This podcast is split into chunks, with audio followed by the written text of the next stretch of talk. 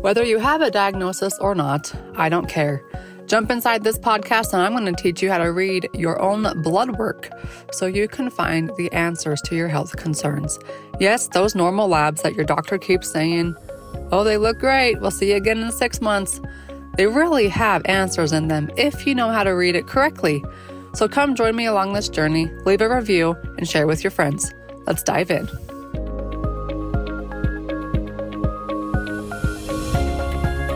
What health coaching certification program do I recommend? I get this question asked all the time. Well, I've finally vetted them out, and the one program that outshines all others is Functional Diagnostic Nutrition, or FDN. There are three reasons why.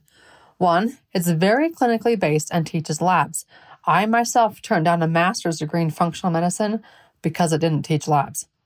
Two, you have lifetime access and it always gets updated. This is important because things change and you need to be in the know. Three, when you complete the training on your timeline, they have an incredible post grad community. So they don't just kick you out on the streets and say, good luck. If you've been thinking about receiving your health coaching certification or are a practitioner looking to branch out and scale a virtual practice, now is the time. Make 2023 your year. Do this for you your family, and those you're about to help. Go to fdntraining.com slash Dr. Kylie. Check the show notes for a $250 off code available for a limited time. I am happy to announce that I have partnered with Functional Diagnostic Nutrition because I love their program so much. They are now the podcast sponsor. All right, let's get into the podcast episode. Here we go. Welcome to the Beyond the Diagnosis podcast with me, Dr. Kylie. We're in May, guys. this podcast has been going for nearly three years. And when I started it, I had no clue what I was doing. We're over 200 episodes in and hundreds and thousands of listeners. So thank you so much. Today's special guest comes all the way from Europe. Her name is Scarlett O'Connor, and she is a master and educator and everything experienced in the world of eating disorders. Fellow redhead, welcome on, Scarlett. Hi, nice to meet you, and it's really nice to be here. Thank you for having me. It's a privilege. Let's talk about uh, eating disorders because they're very, very prevalent, and people are very good at hiding them. Yes, they are. There is a lot of shame surrounding eating disorders um, and a lot of hiding hiding behaviours as well. And um, there is, of course, a lot of different types of eating disorders. And the diagnostic criteria is quite tight. Um, they do like to put people into boxes, but personally, I think it is very hard to typecast people based on appearance. So when you say hide, you know, sometimes it is apparent that somebody has an eating disorder, sometimes it isn't. So yeah, I'm not so big a fan of diagnoses either. Hence the name of the podcast, Beyond the Diagnosis. We are on the same page there. Yeah. So getting diagnosed with anorexia or bulimia or orthorexia now is popular. People who are so strict with their healthy eating that that's actually an eating disorder. Yep. Um, where do you go from diagnostic criteria, escaping that world and into the reality world? I see uh, all eating disorders are mental health conditions and they are addictions because they involve changes in brain chemistry um, from whatever way. I mean, my, my main focus now is I work with bulimics or binge purge anorexics, and mainly because I have, I'm obviously a qualified therapist, but I have my own lived experience with that condition in particular. Um, and that is an addiction and a mental health disorder you know so as much as it's a diagnosis that's the way that i see it um, because it changes the brain chemistry quite significantly. Do you want to dive into that more? I mean you know with me it was it was related to weight and shape. I was unhappy with the way I looked. Um, I was an overweight child, and I developed bulimia from that, from starvation my body physiologically was literally I got to the point where I wanted to lose weight, so I wanted to change. And this isn't the same for everybody. Eating disorders can start for so many different reasons, right? Traumas, there's all different kinds of of, of pause points for different people. Um, but for me, it was about changing my weight and shape. So I went on the diet, um, effectively developed anorexia, which pushed me physiologically into that hunger place that every human being, feast and famine. When we're going to starve, we're going to overeat, which then took me to bulimia. So the brain reaction in that was my body was starving physiologically. Um, and then I ended up, of course, binge eating, overeating, and then compensating for that by by by purging. And that's how I developed bulimia. Um, so you know the, the, the brain chemistry in that it becomes an addiction. It, it is a way of coping. It's so much to say in a in a small space of time. You know, everybody has their own reasons for the start of it, but um, yeah, it, it, becomes an addiction. Your brain gets used to the fluctuations of taking in large amounts of food and then purging them out again. Your dopamine's all over the place. You know, your reward systems are lit up and you get to eat the food and then purge the food and stay slim. And it's an addiction. You become addicted to the changes in the brain, which therefore helps you to ignore all the negative effects that it has on the body. Those things kind of get cancelled out because the addiction takes over. How did you escape this? What was your journey out of it? my journey into it that's that's you know that's really encapsulating it i mean it started for me at such a young age with binge eating disorder i think i was a really small child i learned very very young that food was a really good way to quieten everything emotions feelings um i had an undiagnosed health condition so pain you know i just used to eat to to sort of shut myself down so it started young and it went right the way up until I was 38. But with me, it was, which is now a decade ago. Yeah, it's it was 25 years for me. Started with binge eating disorder, went to bulimia. Um, but my recovery point was was a no choice situation. I got to a, a physical and mental place where I had to make a decision. It was a life or death thing for me. Um, I mean, I have clients who don't don't go that far with it, you know, that make proactive decisions to recover. or, I actually had another, I had another interview on this podcast with someone who fought eating disorders for a very long time like that. And she mm-hmm. got to the point where it was she was pregnant.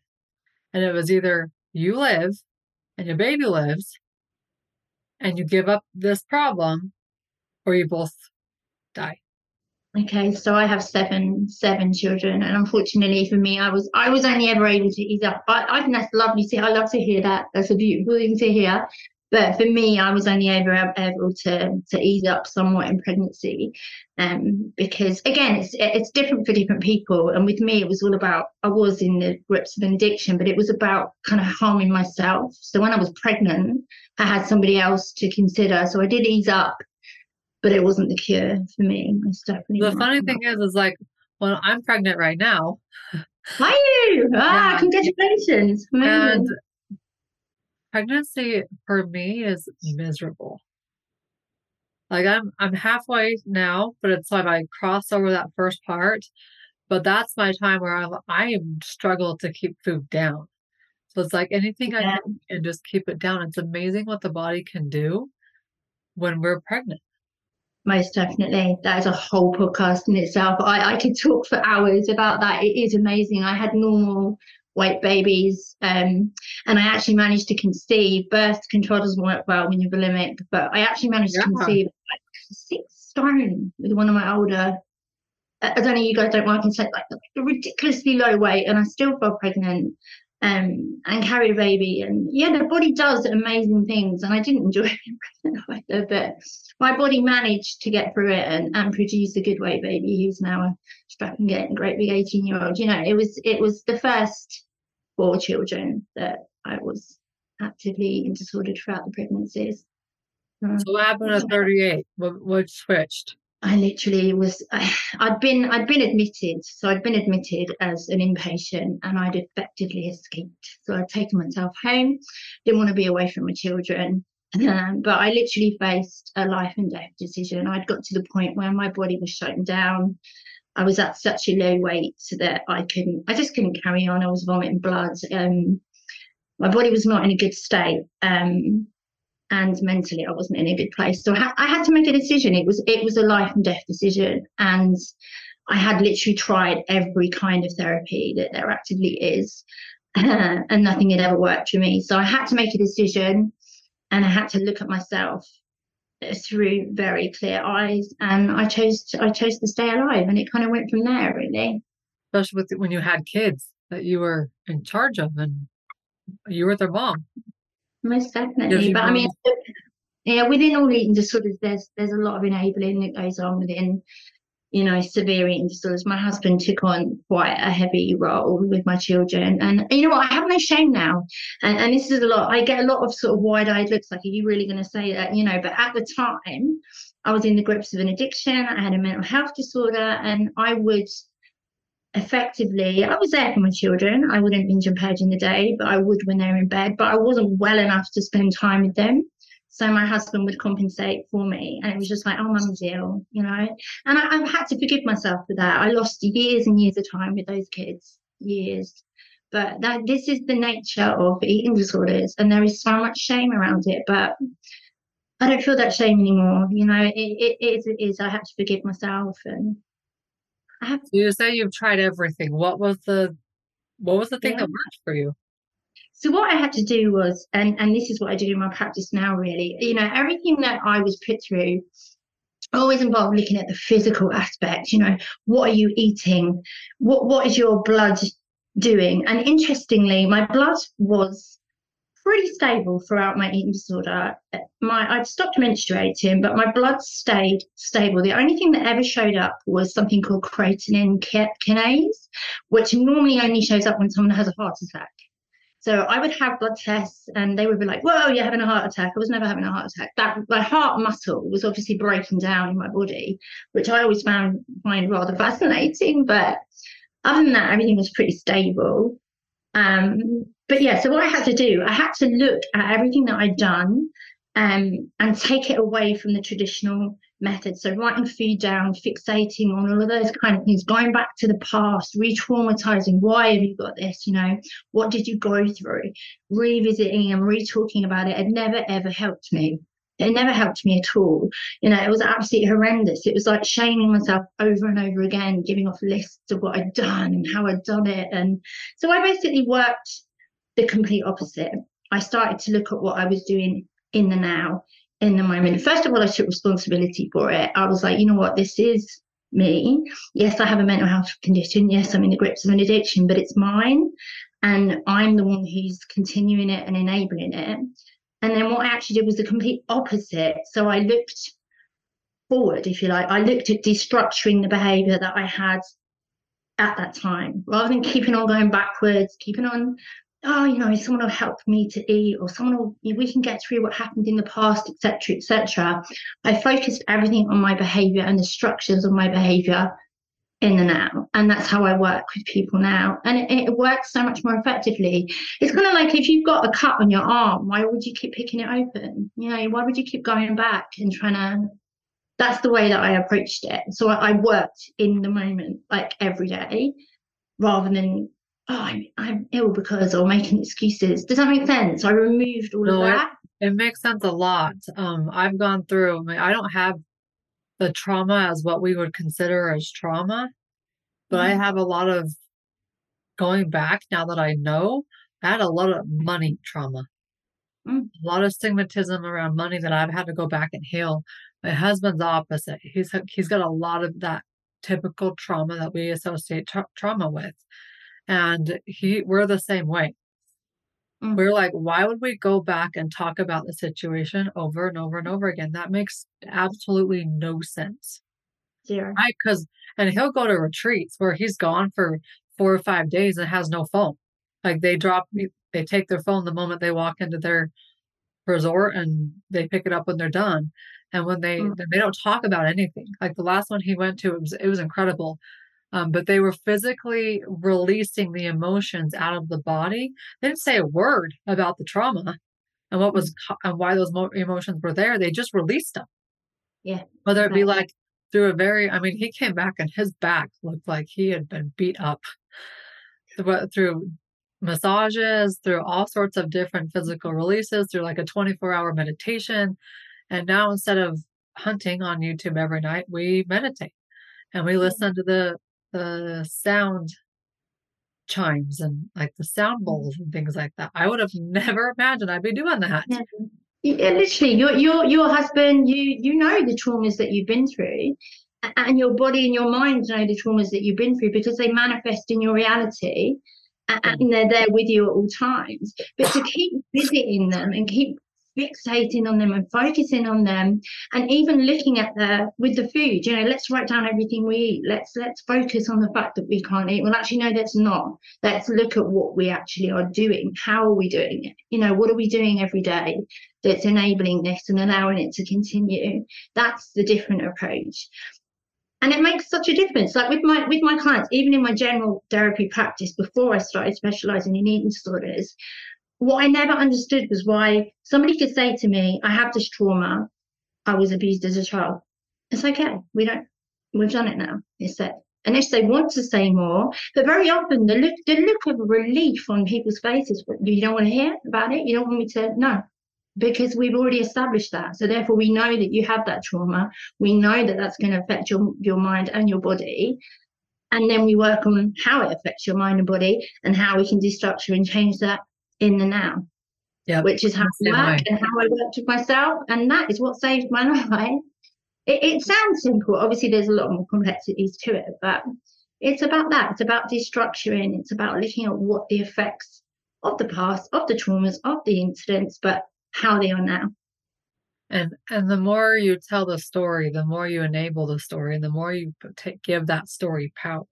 Exactly, but people become that story, and yeah. that doesn't take away. You know, obviously we va- we validate the um we validate the reasons why, of course. Like at the start of everything, we we we, you know, sometimes we write a letter to ourselves or whatever it might be. This is why I have this. I understand that you know, there's often work to do around self forgiving or self shame or whatever it might be for each individual person. Of course, we validate it, but then we move away from it and we look at what's happening right now. It's kind of like like like doing a test. You know, when I first got my eating disorder, this was the state of my body. That That's completely irrelevant to where you are five or six years later when you're into recovery, right? It's got nothing to do with the situation of the mind or the body in the moment. That's that's how I see it. You know, so as much as when I first got ill, I was here and this was happening and X, Y, and Z. That's not where you are now because food is fluid. We can't remove it. We can't get rid of it. And life is fluid. So everything changes, everything. Does that make any sense? It's kind of yeah. like I, I move it all into the now and then I just structure it. And that's which sounds kind of brutal, but it's not. But that's how I did it with myself as well. Well, it's a it's an avenue that works. Mm. Like when I get when I work with patients, I'm like, yeah, Tell me was what was the last time you felt well? You felt good. Well, it was this mm-hmm. time. Okay, go. What's happened since then? And like we just like you said, we're gonna establish that it happened, mm-hmm. but then we're gonna move on. Mm-hmm. And a lot of people in the mental health and eating disorder and addiction world, they they have to keep reliving the story at counseling. And, and I'm not gonna diss counseling, but there are other ways rather than yeah. just repeating the same story over and over and over again and managing how you're feeling. You mm-hmm. can manage it up for a certain amount of time, but if you're not truly healing from it, which is what it sounds like you're doing, you're truly mm-hmm. you're truly allowing people to heal from those traumas, which breaks them free of addictions. That's where you get the real results. That's where we're going to start seeing anxiety and depression and all these mental health orders diminish when we bust out of that I'm going to give the story all of my power. And we just know that the story is there. We release all the and heal all the emotions that are tied with it and watch as the mm. body heals itself. And it might formulate in an eating disorder. It might become, you know, muscle, uh, MS or Parkinson's or Hashimoto's, like whatever the diagnosis is, physical healing can only get you so far. Staring at the food journals could only get you so far. 100%. 100%. You got to go in and do more. And that's just reality. You have to mm. face that moment. It's like, how bad do I want it? Oh yeah. So you know, with me, it's getting a whole picture of what what is is manifesting now for the person, mentally, physically, what's happening now that we need to work on, let's go into that. Let's not go back into, you know, where you were then or what what was happening then. Let's go into what's happening now. Yeah. And that's the same with other illnesses as well. I, I have a diagnosis of a health condition that's I don't agree with it. That's another subject. I'm not going to get. I'm not going to get onto that. But I don't live the reality of my diagnosis. And and and when they take my blood, they're like, "What? How, how does it change every month?" And I'm like, "Because I change when I believe it and when I live to it. You know, things change in our bodies. But it's about working with what you've got right now and what's happening mentally and physically and how your mind and your body has reacted. And that does involve quite a bit of work. You know, you've got to look at what's going on in the daily structures. It's not it's not just about, oh, okay, so I feel a certain way, we'll just remove that. It's breaking a lot of things down. You know, it's looking at what's happening and what's going on mentally and physically, which which takes work and people have got to want it you know like when when somebody comes to me i don't just say yeah you know come on come come there's a lot of work that goes on between me and them before they even get to to come and work with me because they've got to be ready for it and they've got to understand that we won't be re-victimizing we won't be sitting i'm not interested in going that's not what i do you know that's what therapy may be which i'm qualified to do as well but that's not what i do because it doesn't work it doesn't work Oh, we could talk forever because we are on the same path. The I'm same wrong with that. You know, I'll say that. I will say that in the face of doctors. Like, it doesn't work. Come at me. It doesn't work. Tell me, show no. me, show me how it works physically. Give me some results, and and I'll argue it. it works. It, work. it will work like in the short term. Like when people say, "Oh, I got to make it to, I got to make it the next three months without X, Y, Z." I'm gonna They'll do it for the next three yeah. months, and then they're like, "Okay, you're good." You're done with counseling. Mm-hmm. You didn't solve a thing. Mm-hmm. You just helped that person push through yeah. Yeah. those three months that they had to push through to be whatever it was. So, yeah, I get it. There are mm-hmm. very, there are a lot of ways to heal, guys.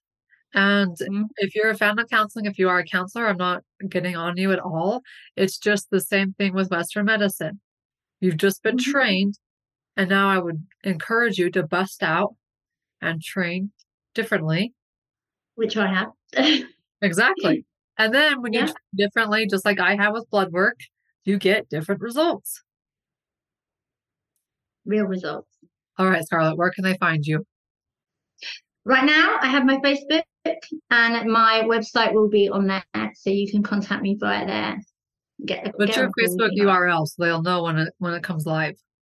Or not yeah, your Facebook, your website. Uh, your website URL. My website, yeah. My website will be on my Facebook or my LinkedIn in Scarlett O'Connor, but I can I can put in the links to that. Okay. We'll get the information. Check out the show notes and, and below this. And you have you're in the UK, but you work with worldwide people, right? Yeah, I do. Yeah. Yeah. Yeah.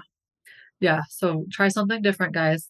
Bust free and just see what happens. I'm a big mm-hmm. fan. Uh, my family's a big fan, but it is different, and different gets results. The health coaching certification program that I recommend is Functional Diagnostic Nutrition, or FDN. You can get started anytime. So grab the $250 off code from the show notes and go to fdntraining.com slash Dr. Kylie and get started. Don't wait any longer. Make 2023 your year. Do this for you, your family, and for those you're about to help fdntraining.com slash Dr. Kylie. Ready to have all of your blood work compiled in one location where you can easily read it all together?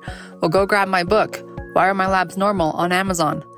Grab it, learn how to read your own labs, and take the power back in your hands because your normal blood work is loaded with answers. You just got to have the right person reading it, and the right person can be you. Go grab it on Amazon. Why Are My Labs Normal by Dr. Kylie Burton. Leave a review, and we'll see you on the next episode.